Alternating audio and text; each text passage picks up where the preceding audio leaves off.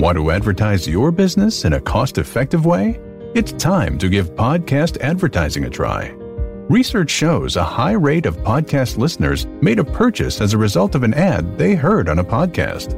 Visit podbean.com slash brands to launch a cost-effective podcast advertising campaign in minutes.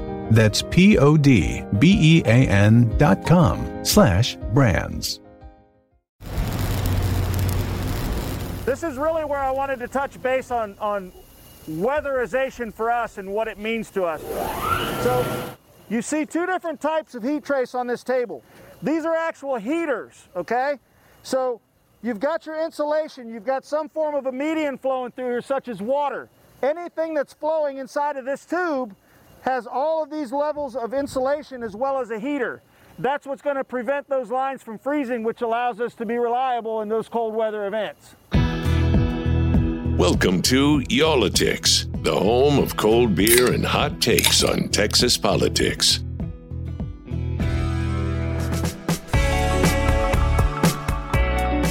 Welcome back to Y'all-itics here. Just got back from a little road trip, Wheeler.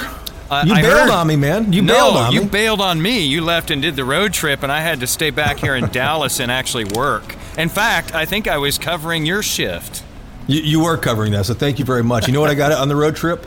What'd you get? I, didn't. I didn't even realize this until I, I came in here. I just grabbed one.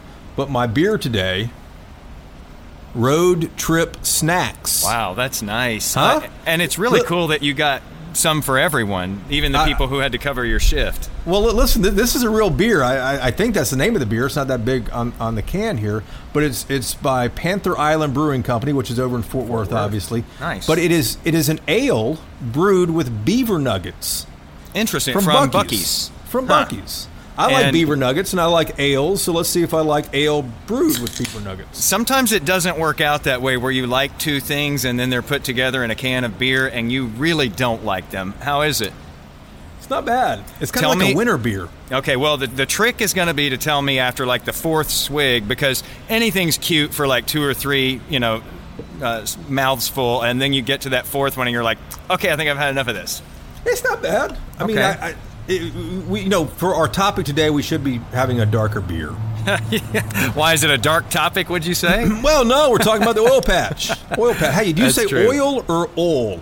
I say oil, but there are a lot of people in my family that say oil, Yeah, oil. and which Like, I don't eh, get. I don't know. I, That's I don't like pronouncing. That's like pronouncing Houston, Houston. You don't say Houston. No, goodness, no. It's Houston with a big capital U. Um, whoa, Wait, that was whoa, a live one there. Did did you You've been shaking up my beers.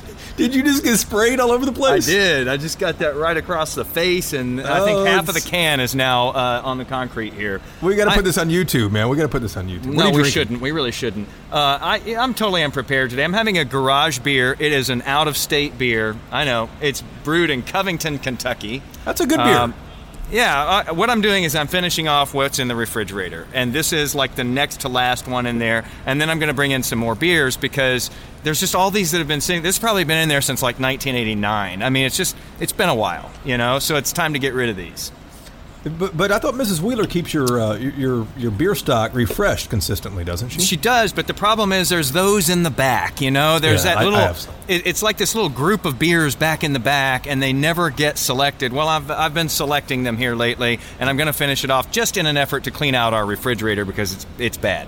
I, I have a number of those. They're like you know partial six packs that someone's brought over for some reason, and I don't drink those beers, and they sit there until I can give them away or use them in some other way. Yeah, and then the Cook problem is is that you know they're supposed to stay cold, and then we have you know times when they get warm. Like I don't know, uh, last February. How's that for a segue? Oh, Uh, look like at that this- segue, huh? like this past February when it just everything just went wrong, and it was like we weren't even in civilization anymore. Uh, and we went through this deep freeze for days and days. Everybody lost power, or most, or a lot of people in Texas lost power. Uh, it was a horrible situation. The temperatures were brutal. We lost hundreds of fellow Texans who actually died because they were so cold, uh, even inside their homes. I mean, it was getting down to freezing inside people's homes. And for months and months and months, we have been hearing from Austin saying we have got to prevent this from happening again. Listener, let me just put a, a, tab on that line from Wheeler there because he's trying to uh, not get another email from the boss. Uh, wants us to get to this pretty quickly. So I agree. I liked your segue, and, and let's get to it. Um, it, it you know, how soon we forget is what I would say. The weather's perfect outside now, and a lot I'm of sitting outside think, as we speak, and it's great. You are, uh, and, and I'm envious of that. But you know, the weekend of February 14th, Valentine's Day weekend. You remember that? Oh yeah. We we are what 59 60 days away from the start of winter. It's it's it is coming again and the question is is Texas ready for it again? Is is the energy infrastructure system has it been fixed? Uh, th- so you know, for those of you who don't know where your power comes from, most of the electric uh, generation facilities in this state, more than half of them are fed and are fueled by natural gas. Mm-hmm. So, natural gas and electricity is very intertwined here. If you remember any of the news coverage from back in February uh, when all the power went out. So, all the power goes out then, the legislature goes to work, they start working on things, uh, lawmakers get distracted on other topics, and this thing just kind of moves off to the side. Mm-hmm. We go out you heard there in the beginning of the podcast, we go out to Midlothian the other, the other day. Vistra Corporation it's the largest uh, energy uh, electric generator in the state of Texas. It has, I think, what 19 plants. Uh, 14 of them are are uh, powered by natural gas. There's Comanche Peak Nuclear Power Plant, which is uh, south uh, southwest of Fort Worth, and then a few other coal-powered power plants as well. But Vistra invites us out to take a look at their plant down in Midlothian. It's a, uh, natural gas facility down there. They have a whole natural gas yard where all this natural gas comes in, spins turbines, creates electricity, sends electricity to the grid, and it's you know charges your phone at night. So uh, we go take a look at it because Vistra says, listen, we don't feel a thousand percent confident that everything's going to be fine. We think things will be fine this coming winter, but we don't know 100%. So we're going to weatherize our stuff. We're going to go above and beyond. Uh, and if you guys want to come see this, because we don't normally, normally let people come down and take a look at these things, if you want to come look at it, you can come look at it. But Jason, it we, seems like that was supposed to. I think everybody thought that the whole system was going to winterize or weatherize, rather, getting into the next winter. And I think that most Texans thought, well, after all of this, surely they're going to make sure that everything is completely wrapped up and, and safe this time around. Surely they would, right? Surely. Well, Shirley, Surely. don't call me Shirley. Uh, don't call me Shirley. That's a good film too. So uh, exactly, you would think this would have been done. You would think this would, would have been required by state lawmakers. It wasn't required by state lawmakers. So you have a number of electric facilities that are, are preparing. You have a number of natural gas facilities we learned in this podcast that are preparing as well too. But there's no real mandate requiring natural gas. Mm. So this has spooked the electric providers because they're like, hey, we want to produce electricity, mm-hmm. but if the same requirements aren't uh, on the natural gas folks, we can't guarantee it's going to be produced. So down there in Midlothian the other day, we interviewed uh, the president of Vistra Corporation, guy named Jim Burke. He was with TXU for a long time. He's the president and chief financial officer. And, and the question I asked him, the question we're going to pose to everybody here, Jason, is how concerned should I be about my electricity staying on this winter? And here's what Jim Burke told us from Vistra Corp. I think we should all take every precaution to get ready for this winter. We're concerned I think we, our elected officials are concerned, our regulators are concerned. We're putting backup, such as fuel oil, in place for some of our plants. I wish we didn't have to do that because we'd like for there to be plentiful natural gas because that's the preferred fuel. Texas is effectively the Saudi Arabia of natural gas. We should be able to get that gas to fuel our grid. But in the event we can't, we're putting backups in place, such as fuel oil, so that we're able to do even better than we did this last winter because Texans deserve it. So they're, they're putting diesel fuel at a lot of their facilities that have backup generators in case the gas goes offline. It, it's it's just phenomenal. We're in this situation, Jason, and you can hear him softly there, uh, you know, leveling some criticism and saying it would be nice if this happened all the way along uh, the process here, including uh, at the natural gas wellheads. And it means a lot to them there at Vistra as well because they can, you know, completely safeguard their plants, but it's not going to matter if they can't get the fuel to be able to turn that fuel into electricity. And this last time around in February, they lost Vistra did, lost $2 billion in a matter of several days there. So this hits their bottom line in a huge way if the whole system doesn't work like it should. And I think that that's their big concern here is that upstream, as they call it, uh, upstream, where the raw materials are coming in, they're worried that those haven't been hardened enough, that they haven't been weatherized, uh, winterized enough, and that they're not going to be able to, you know, be able to rely on that supply of gas coming in. And that was a surprise to uh, to some state lawmakers uh, a few weeks back too. Maybe you read this in, in some of the uh, the headlines that the state lawmakers were asking the railroad commission, "Hey, are, is everyone ready for the winter? Here we go. It's coming up. You guys ready for it, natural gas folks?" And the natural gas folks were saying, "No, we, we can uh, opt out. Some of our folks can opt out of being a critical, uh, being designated as a critical infrastructure. What does that mean? Well." You know, this is one place that's critical. The electricity has to come into this natural gas well so we can provide enough gas to power the power plants, and those power plants can keep hospitals running and 911 centers, etc. The problem is, written into all this is, is the fact that for paying a $150 fee, that natural gas providers can opt out of being declared a, a critical infrastructure. And there's a state rep named Jon Rosenthal. He's a Democrat from uh, North Northwest Houston, mm-hmm. and he introduced a bill to to change all this in the third special session that is ending right now as we speak here. And and Jon's on the line with us here, Re- Representative. I want to ask you the same question that I asked uh, Jim Burke from Vistra a moment ago. The question is, will my electricity stay on this winter? How concerned are you about that?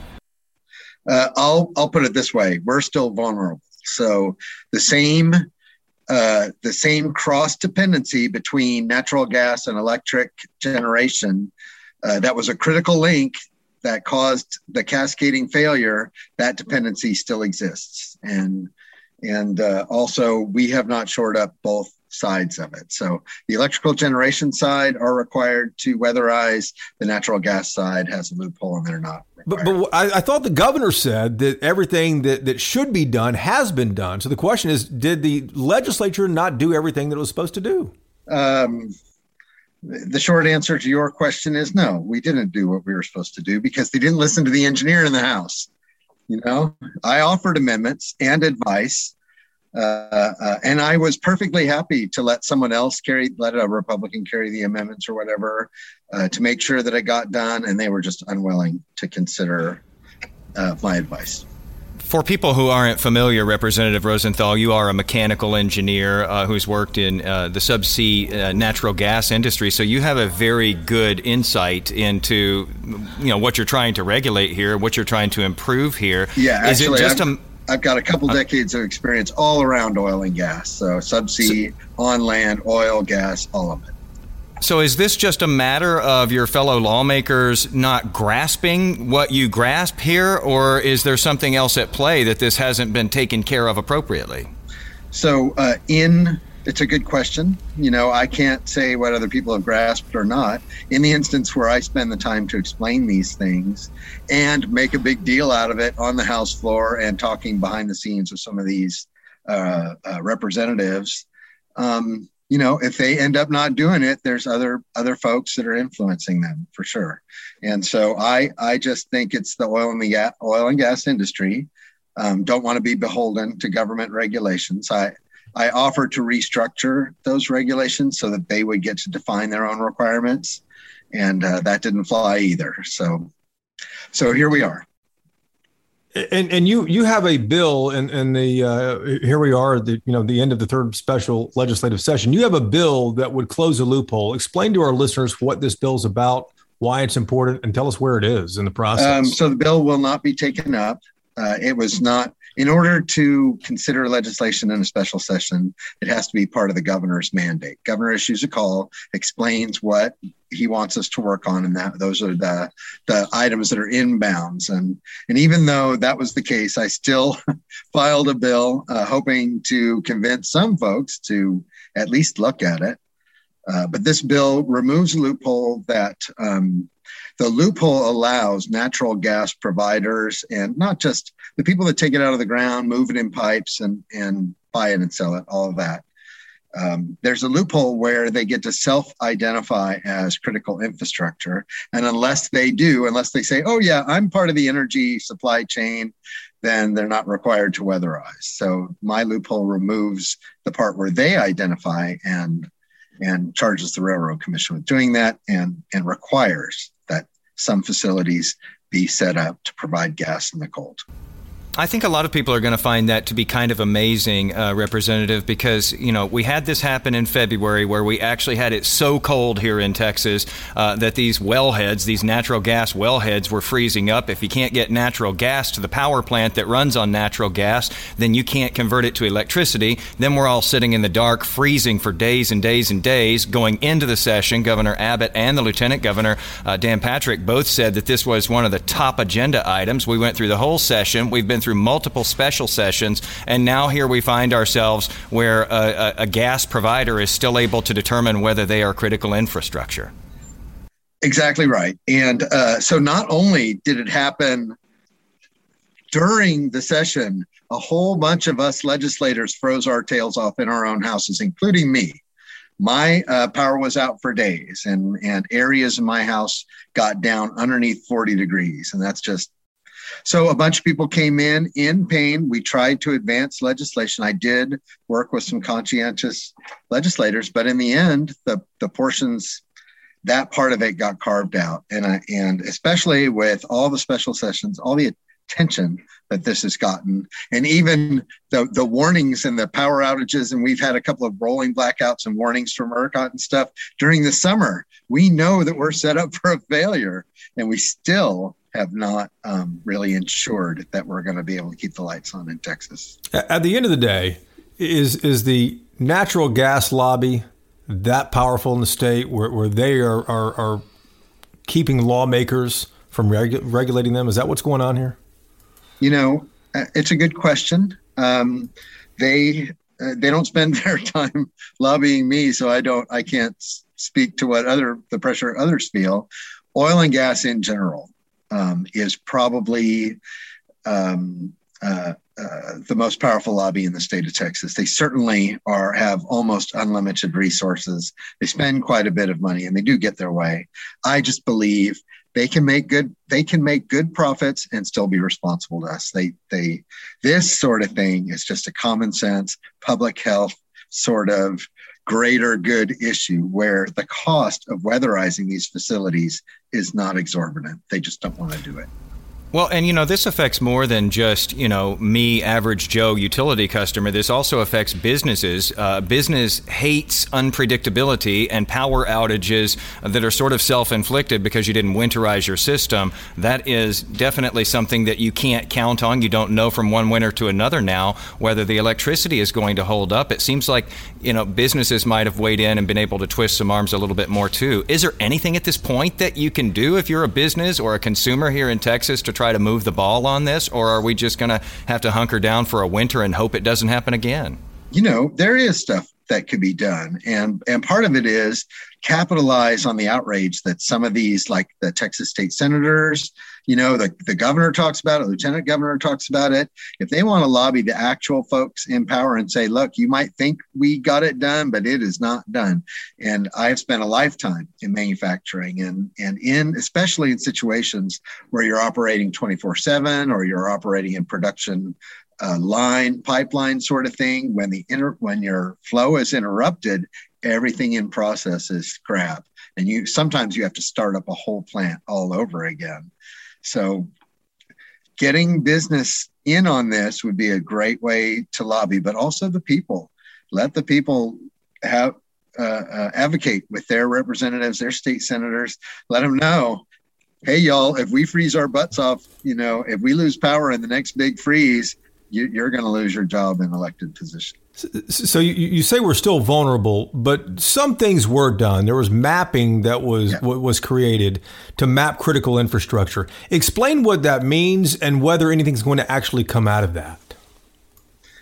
Um, okay, so uh, the the bill it's particularly ironic because the bill that started out entitled Weatherization of Natural Gas Facilities became a, bill, a mapping bill. And the mapping exercise, what it really means is Railroad Commission, it, it, who are the body responsible for natural gas and oil and gas production regulation, um, they are supposed to go through the state of Texas and determine which facilities are critical for our energy supply chain. So they're going to map out which facilities are the ones that provide gas for the supply chain, which might be a useful exercise, except a lot of that gas just gets gathered together and sold in bulk. Um, you can't tell if well A is providing gas that ends up in a power plant or not because it all gets collected together and sold by um, by distributors and stuff. So, uh, incidentally, those were the folks who made the big money when the freeze happened. Uh, uh, so, the mapping exercise, while it might be okay if they were to actually determine some of the largest fields or most productive gas producers uh, as critical infrastructure and then require them to weatherize and put some some real realistic requirements on them. None of that is happening because they can kind uh, providers themselves can opt out, fill out a form and pay a $150 fee and not have to be identified as critical infrastructure.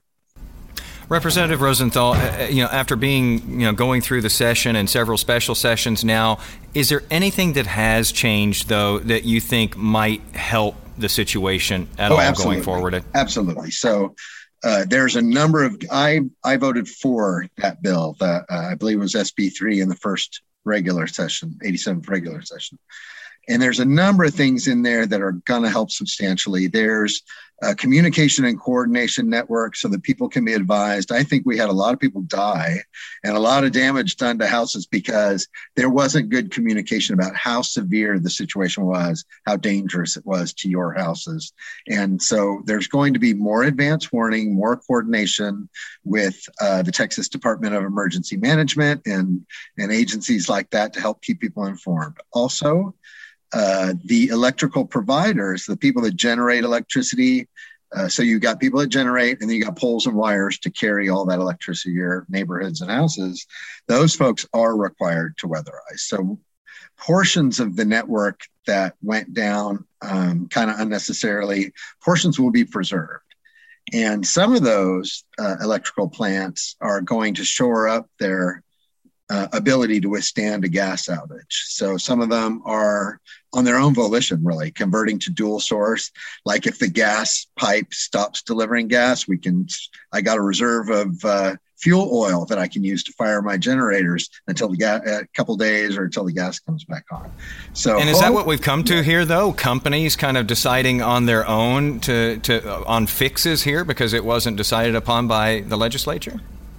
Well, um, yeah, uh, to an extent. So there's some stuff that the legislature did dictate, but there's some that we didn't. And like I said, the companies that want to keep the lights on are left to their own devices. It's not. It's actually not that terribly expensive or difficult to do. It just takes a little planning up front.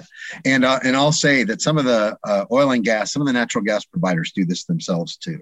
I know personally some of the folks who who have gas production fields, the wells, the people that transport, the pipeline folks, many of them have already weatherized, and particularly in the northern part of the state where it gets cold all the time anyway. Um, a lot of that stuff is going to be uh, buffed up and, and made more robust, but we, we still have the potential for large scale failures. Wow. Uh, just to hear you say that is fascinating. See, you have some electric generation folks who are wrapping their pipes in their machines. You have some gas folks who are wrapping their pipes in their machines. But after everything we went through in February, it still hasn't been mandated. Is this something do you think that the governor calls a fourth special session for? you know, that's the one thing I would really be fine with coming back for a fourth session. So you folks that don't know about uh, state government, it's kind of a volunteer job. We get paid seven thousand two hundred dollars a year to do this. It's supposed to be 140 days, right? Here we are, 10 months in. I have been doing this all year, and while there's a lot of stuff I disagree with politically, my problem is we're doing all this other stuff. We are not fixing our electrical grid. So if they wanted to call one, I'd come to do it. And I'll, and I'm just going to note that um, it's not as much wrapping pipes as it is conditioning equipment. Uh, we do basically we inject chemicals in the flow so it doesn't freeze as easily. I, I was using wrapping pipes. Forgive me for that. I was using that That's just to explain. No, but uh, that's one of the things people say we can't do it because if you want to insulate miles of pipeline, Yeah. it's going to be 1000000000s Uh-huh. of dollars, and most of that pipeline is buried. It's well insulated. yeah, it, You- isn't, but you- isn't it like This is why we need an this is why we need an engineer on the program though to explain things like that because I think that the lay person does think you know it's just about getting out there and wrapping insulation around Yeah. everything. Yeah, no, no, no. We got we got millions of miles of pipeline in Texas, and trying to dig it out of the ground and insulate it would be. You know, a federal scale, multi-billion, even a trillion-dollar project. Well, we're- but we're- if you just have, you know, if you just inject antifreeze, we literally use the same thing, antifreeze that you have in your engine. We inject that in oil and gas flow to keep it from freezing when it gets cold. Well, that seems so simple. Then why can't we just do it? Good question. That sounds simple. my it's my it's my question exactly it's not that expensive to do uh, chemicals are not volatile or hard to come by uh, in the subsea world we routinely have chemical injection on our lines because the ocean floor is always cold So And, why uh, would anybody push back on that though? If it's just as simple as injecting something. cost, isn't Good it? Isn't it cost? you know they say it is i think it costs you more to be shut down during a freeze uh, than it would cost you to insulate against that and by insulate of course i mean protect against that but The, the the Dallas Fed said that too. Uh, that it was a lot more expensive for it to go down. They estimated at least ten to twenty billion dollars that it cost the Texas economy. Uh, at most, possibly eighty to one hundred thirty billion. Uh, those were initial estimates, uh, and they're saying it would cost about four hundred thirty million dollars annually. Million with an M as opposed to the B's for the you know damage that it caused. Four hundred thirty million annually to do this weatherization. So it is significantly cheaper to do it on the front end. way cheaper way cheaper. And it's pretty easy. As long as you plan in advance you know you can you can do it on the backside too. But setting up for chemical injection you know we're talking about i don't know maybe ten ten thousand dollars a well te- a well head a fitted well head with the production tree on it. Minimum very basic is around a hundred thousand dollars. They can be up in the millions for the really fancy ones so you spend you know 10 maybe twenty thousand dollars to uh as an investment per well uh, in advance. You don't have to run it all the time. You, when the weather service says, "Hey, we're fixing to get really cold," you just go check your supply of antifreeze and turn on the little valves, and you're good to go. It it all sounds so simple. It kind of is. Representative, thank you so much for the time, and, and we're going to keep an eye on this. I presume that if there is not a fourth special session, uh, that, that this is something you'll introduce in the next regular session uh, in what, 15 months from now? Is that right? 14, 15 months? Gosh, It's coming up fast. Uh, Oh, Representative, yeah, coming up too fast, but you can bet I'll bring this back in the next session for sure. hey, before I, before I let you go here, one last question. I don't have a generator at my house yet. Based upon you know your knowledge, your you have the knowledge here. Should I get one before we go into this winter? If I had the cash to do it, if you have the cash to do it, I would get it. And I'm going to let you know after this last uh, uh, freeze that bit us so badly. Um, if you order one like for the whole house generation unit, um, you need to be prepared for a six month lead time. It may take six to eight months to actually procure the thing. The little portable ones, you can run a little heater and a stove and some stuff. I would, I would very much advise having one of those and uh, and test it out in front of a big freeze. Make sure it's working for you. wow, a six to eight month lead time. As usual, I've had a great idea way too late.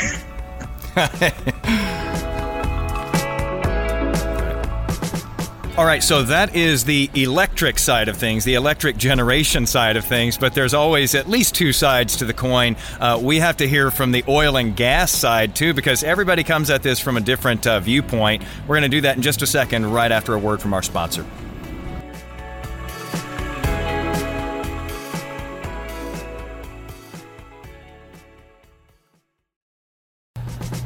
All right, uh, welcome back. And uh, so now it's time to get into the other side of this, Jason. We've talked with the power generators. Uh, some of them say, hey, we're ready to go. We just aren't sure that those gas guys, those natural gas guys, are going to be ready to keep that gas flowing uh, when we go into this winter. And so on the line, we have the uh, president of the Texas Oil and Gas Association, Todd Staples, a name that uh, you may recognize if you've been around Texas for any time at all. What should we call you? Because you're the president of the Texas Oil and Gas Association. You've been a state rep. You were a state senator. You were commissioner of agriculture for a long time. I, have known you as as commissioner. Uh, what do you prefer? You call me Todd. It's good. Uh, uh, That's easiest. I like that. We'll, we'll call you Todd. Um, the, obviously, the, the big news lately, uh, Todd, has been about the whether uh, natural gas must be or must uh, register as critical infrastructure. And there's this loophole that was written in, as you well know, to the, to, to the law that says that by paying a $150 fee, they can opt out of that. Uh, does that make any sense at all? And and how concerned should we be, like Jason said, uh, whether you know everyone's going to opt out because they might not be ready for this winter? Yeah, that's a that's a great question. Actually, the way the Railroad Commission rules were written, that's an exception in the rules. And and it's my understanding the reason that that was done is because keep in mind this part of the process is three phased. It is critical load designation, there's mapping, and then there's winterization or weatherization. All three of those are essential and need to, to work to make this system happen. So the critical load designation is about making certain that the most essential assets are registered with the transmission and distribution utilities, the Oncors and CenterPoints of the world, so that during a, a winter emergency event, and their load shedding must occur. And what that means is there's not enough power to go around. So what what's most essential besides hospitals and and nursing homes and those types of things?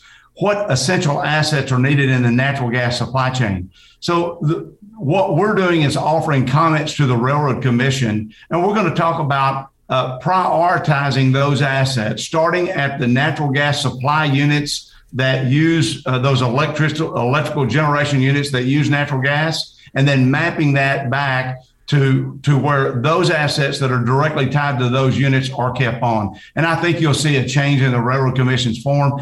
Uh, the, the, the those that have to manage the amount of electricity on the grid were very worried that we would have too many assets identified.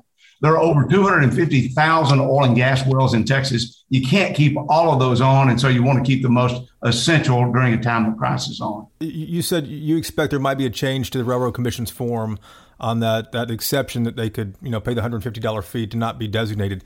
Any idea when that might happen? And secondly, how many have already signed up as critical infrastructure? Yeah, so uh, good good questions. Uh, the first one, I think the uh, time to get your comments in is November first to the Railroad Commission, and then they'll. I, I, anticipate within the next couple of weeks after they get all the comments in, they'll issue and promulgate their rules. Um, your second question was what now, Jason? Yeah, how, how many have signed up? How, how many yeah. natural gas properties have signed up?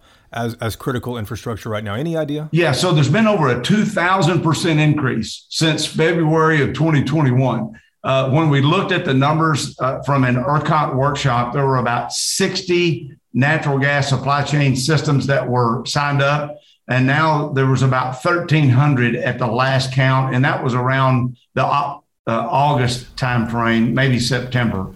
And so, and how many total are there? Well, I mean, there's 250,000 oil and gas wells. There are over 7,400 um, water disposal wells. There are a multitude of gas compression stations all along the line. There are 35 gas storage facilities in Texas that I mentioned earlier contain over 544 billion cubic feet of working natural gas. So there's a there's too many to go on to be able to manage during a, an emergency and to make certain that that it all works right. And so what we're doing, and we've been working with internally, our companies have, they've been mapping this out internally. They've been working with stakeholders and counterparts and having communications with vendors to make certain that that that we're going to be able to prioritize or provide tiers is what we hope to do uh, to the railroad commission and to the public utility commission so that the, the, the TDUs can know which ones to keep on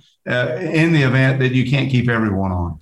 And, and Todd, l- let me just press on this. I know Jason has a, a number of questions too, but um, do you anticipate the Railroad Commission is going to change the rules and, and eliminate that exception of the $150 fee to, to designate themselves as a non-critical uh, player? I think that there would there's an expectation that they're going to modify that rule.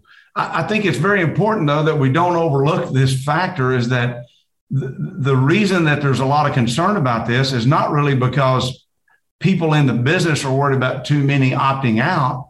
They're worried about too many opting in, and then the TDUs cannot manage that load. And I think this is a very important point that has been lost in the conversation uh, about this element because the reason you have this registration is because somebody is going to lose their power, and they're trying to determine who is it that's going to lose their power in this industry. We know for a fact that in February of this year, during Winter Storm Uri, too many lost their power. They couldn't, you know, an oil and gas well cannot operate in a rolling blackout. The switch needs to be on or it needs to be off because it's a highly complex system and, and it just doesn't work on a rolling situation. So, just for people who might get lost in this, uh, what you're talking about here is we're trying to figure out how many of these, let's say, gas wells have, have registered uh, as critical infrastructure. And in doing so, they make sure that they continue to get power to run that, that wellhead uh, when things get really cold. And you're saying that there's so many of them that we sort of have to be selective as to who says that, hey, yes, I'm critical infrastructure. You, have got it exactly right. And here, here's what is also lost. So we talk about gas wells a lot, and there are a lot of gas wells in Texas, but there's also a lot of gas that's produced, and it's called associated gas or casing head gas that comes with oil production. So, in other words, at, at an oil well, you've got three basic streams of product that's coming up oil, you have water, and then you have natural gas. And so, in order to move that natural gas, the water and the oil has to have a place to go to as well. Because if you can't move those products, you have to shut that well in because those those those products have to have a place to go, just like that natural gas does. And so it's not as simple as let's just oh let's keep you know keep these little wells on. there's just so many of them, and that's why we think the real solution is to look at the storage of natural gas in Texas. Todd, I've been seeing a lot of headlines about the global supply of, of natural gas is just going to be pinched uh, for the next, you know, 8, 10, 12 months or so. We're, we're producing more, is what I'm reading, natural gas, but we're also exporting more. That just leaves uh, less that we can stockpile over on the side in case we need it in emergencies. Is that what's going on? Is that the situation? Because it sounds to me like if we have 504 billion cubic feet sitting over here, couldn't we just tap into that if the lights go out? And I think that's a big part of the solution is tapping into that storage, but you have to pre-purchase that supply and you have to pre-purchase the distribution or transport of that. And so those are critical critical pieces and you have to make certain that the infrastructure is in place to move it from point A to point B.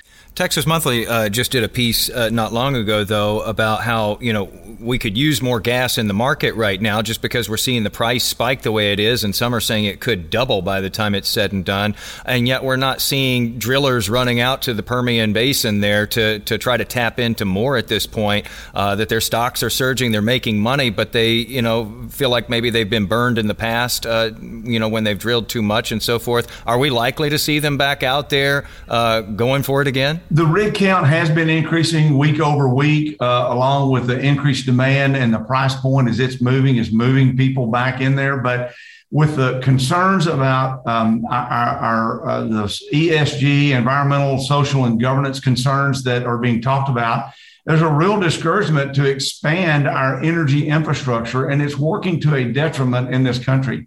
And so I think the reason you haven't seen the big uh, increase in production is because the investment community has not been uh, telling companies to go back out and invest and make some of these long term investments that are needed. There's such an important infrastructure component to everything we do of producing oil and gas wells, whether it's in the Permian Basin, which is one of the best in the world, Eagle Ford in South Texas, the Haynesville in East Texas. Um, there has such been such a discouragement from the investment community and from policymakers in Washington, D.C., that it really has chilled the, uh, the ability to go out and to make the kinds of investments that you would normally see in response to the increased demand. So, uh, policy matters, and it's important for Texans. It's important for our country to get right. So, why are we still hearing from electric generators and from lawmakers and from advocacy groups that the gas industry hasn't done enough as we head into another winter here, that not enough legislation was passed to require enough to be done?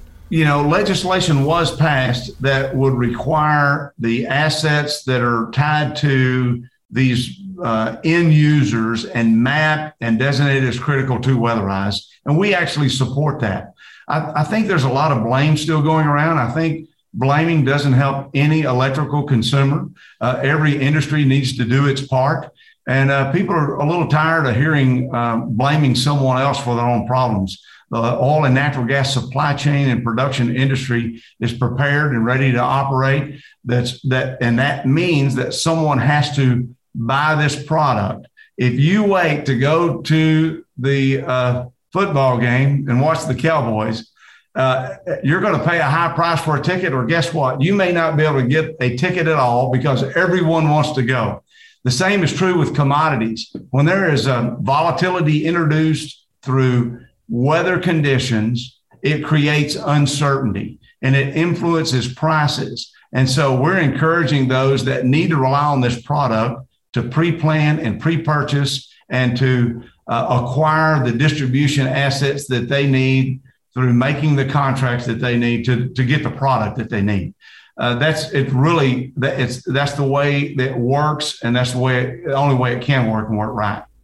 But Todd, don't don't these electrical generation companies have contracts for months on end w- with the natural gas uh, supply chain systems? You know, sometimes I hear that they do, and and sometimes I hear that they want to buy it on the spot market. On the mar- on the spot market. Okay. Yeah. Well, l- let me ask you this. More to kind of Jason's question there too.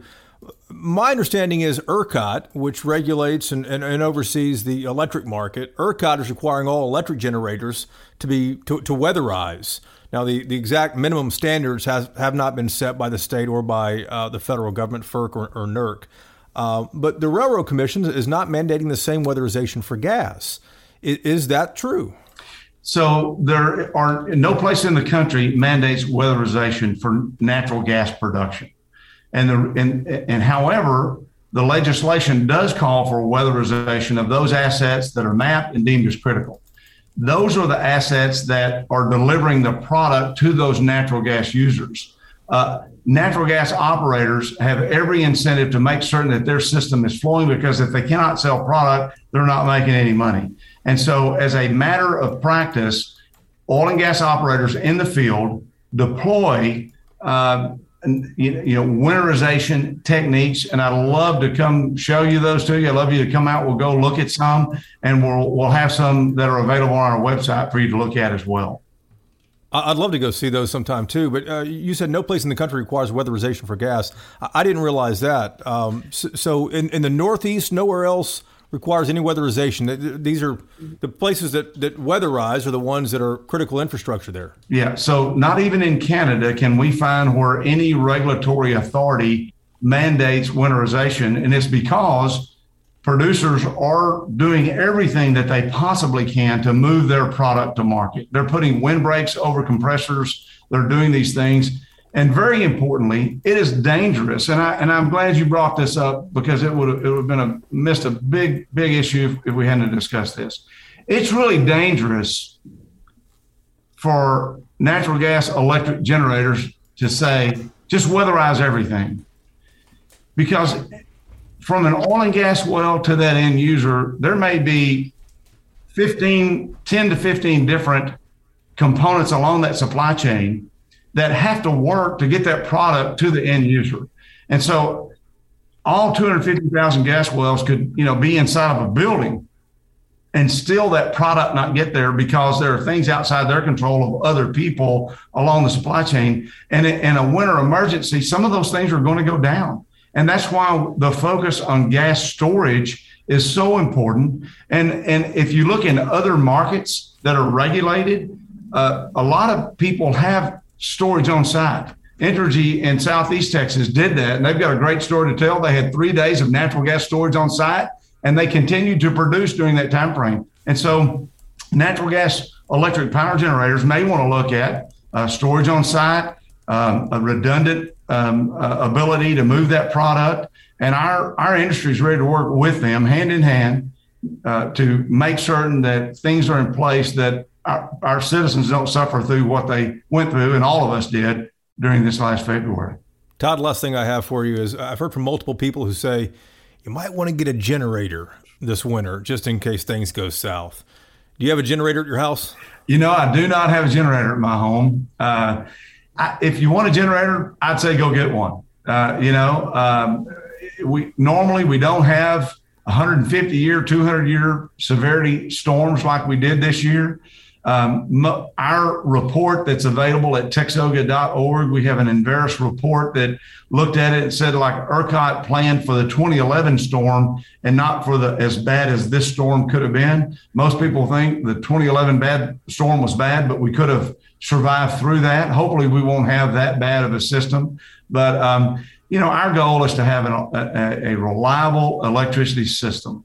Uh, reliable, affordable energy is important to everyone, whether you're a natural gas electric generator, you're an operator of an oil and gas well in the field, or your mom and dad at home providing for your family. That's what our goal is, and that's what we're committed to. And our industry is going through every one of their systems, being prepared for this winter. And I'm very proud of the responsiveness because it hasn't always been conveyed in all the coverage, but they're working uh, literally night and day to be prepared for this winter season.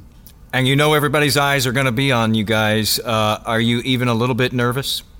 Yeah, no, not not really. No, because I see firsthand what these men and women in these companies are doing. I, I don't have access to what's happening on the electrical production side of things, but look, we all suffered greatly. Our families suffered. Each of us did have our own stories to tell about what happened this winter season. And so we're all working as hard as can be. And I'll tell you, many of the men and women in oil and natural gas were out in the field keeping the, the systems on that benefit us all while their families were home without power and without water. And so it's in everyone's best interest to make this system work and work correctly. And I'm I'm confident that that, that you know there's nothing that's I'm there's no system that's completely fail proof. But I am very confident that we are significantly advanced today as compared to this February. Todd, we could talk to you a long time, man. Next time, I, I, hope we're in the oil patch, man. We might take you up on that invite and have you take us out to the Permian Basin. I'd love to do that. That'd be good. That'd be good. It's time for a field trip.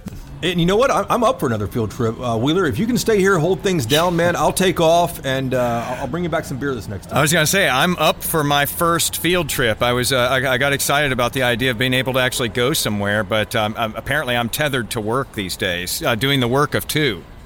You, you know, when I first moved here, um, I, I, didn't believe that tumbleweed was real until it's I went real. out to the. It is. I went out to the oil patch for a story out in uh, Midland, Odessa, and I was driving between the two, right there by the airport, and this giant thing comes flying across Interstate 20, and then like another 25 come flying across, and they, they were all like up, by the uh, the side of the freeways, kind of where they were uh, as far as they could go, as far as the wind was blowing them at the time. But it was fascinating. Oh yeah, that was my first introduction to the oil patch. Roadrunners are, are real too. They're a real thing, and uh, usually they make it across uh, the road uh, just fine. Tumbleweeds, though, you think that they do as well, and they just all end up in those piles. I will tell you, I was in a terrible windstorm in El Paso many years ago, and I hit an enormous. I mean, I tried to avoid it. An enormous tumbleweed. It was a mega tumbleweed, and I dragged that thing probably for about hundred feet before it finally let go of my car. Uh, it was it was a nasty experience. So look out for the tumbleweeds. You you hit what a forty pound tumbleweed out there? it was big. it was more than I thought it was. It was more substantial than I thought it was going to be. I thought you know it's a collection of you know some sticks or whatever. I mean it it, it was substantial. That that is a Texas. It's a wonder right I stayed there. on the road. Uh, you know what? When you write your book, that should be the title of it the tumbleweed I hit in El Paso. I, you know what? I'm, I'm, I'm, I'm considering titles right now. I've got a whole list, and I will add that. We'll go over those uh, titles someday. So we just asked Todd a moment ago. So do you have a generator at your place? I do not. Keep all the, the beer cold in the fridge. No, I, I, I, honestly I don't have a generator, and it doesn't sound like I'm going to be getting one, even if I wanted one, because you know now the lead time for getting one for your whole house. Maybe I need to sign up for this new Ford electric truck, you know, that can power your house or whatever. But you know that's probably a wait time too. So uh, I imagine that you're probably prepared, and so my plan all along has just been to come over to your place. Come on over. I got the fortress over here, man. Here's I, what I happens. I go to Huh? every. You, you know how this works, though, Jason. In the industry that we're in, I know exactly where I'm going to be when Right. the water is rising, when the tornadoes are spinning, when it is colder than cold outside, and everything has gone down. I'm going to be at work, and we have a generator at work, and that's where I live when these things happen anyway. So why would I buy one? you would buy one for Mrs. Wheeler, so she doesn't get upset about you being at work. Okay, I guess I just softly admitted that I have not uh, properly considered my family. Oh my gosh.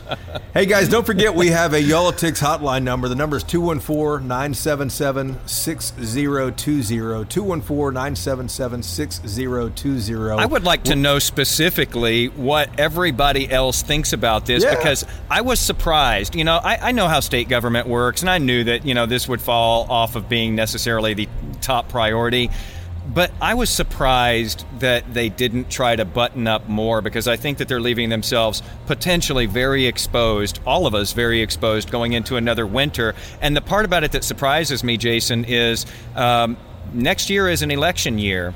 If you have a tremendous power outage this winter, that's going to make life really difficult for a lot of these incumbents because people aren't going to be a lot of people aren't going to be forgiving that it happened once they're certainly not going to be forgiving if it happens twice Absolutely, and you're right. Going into a you know the primary election when you have a number of it, state yeah. the state offices that are being um, uh, you know challenged in the primaries, you're- no doubt uh, right about that. The other thing, if, if you're if you're one of those folks like my mom who uh, subscribes to the Old Farmer's Almanac and has them all dating back to when she was born, um, the Old Farmer's Almanac says that we're going to have a tough winter down here in Texas. Yeah. So let's hope that they're not right about that because uh, Mrs. Wheeler is going to be cold over there since you don't have uh, any way for her to stay warm. i'm going to do something to make this right uh, apparently you know you know, as I'm talking about lawmakers, I was surprised that they, you know, maybe didn't go further. I, I guess, you know, I'm in that boat too. You should run for office, man. That's the last thing I should ever do. All right, guys. Thanks so much for listening. We always appreciate it, and uh, we'll see you back here again next week.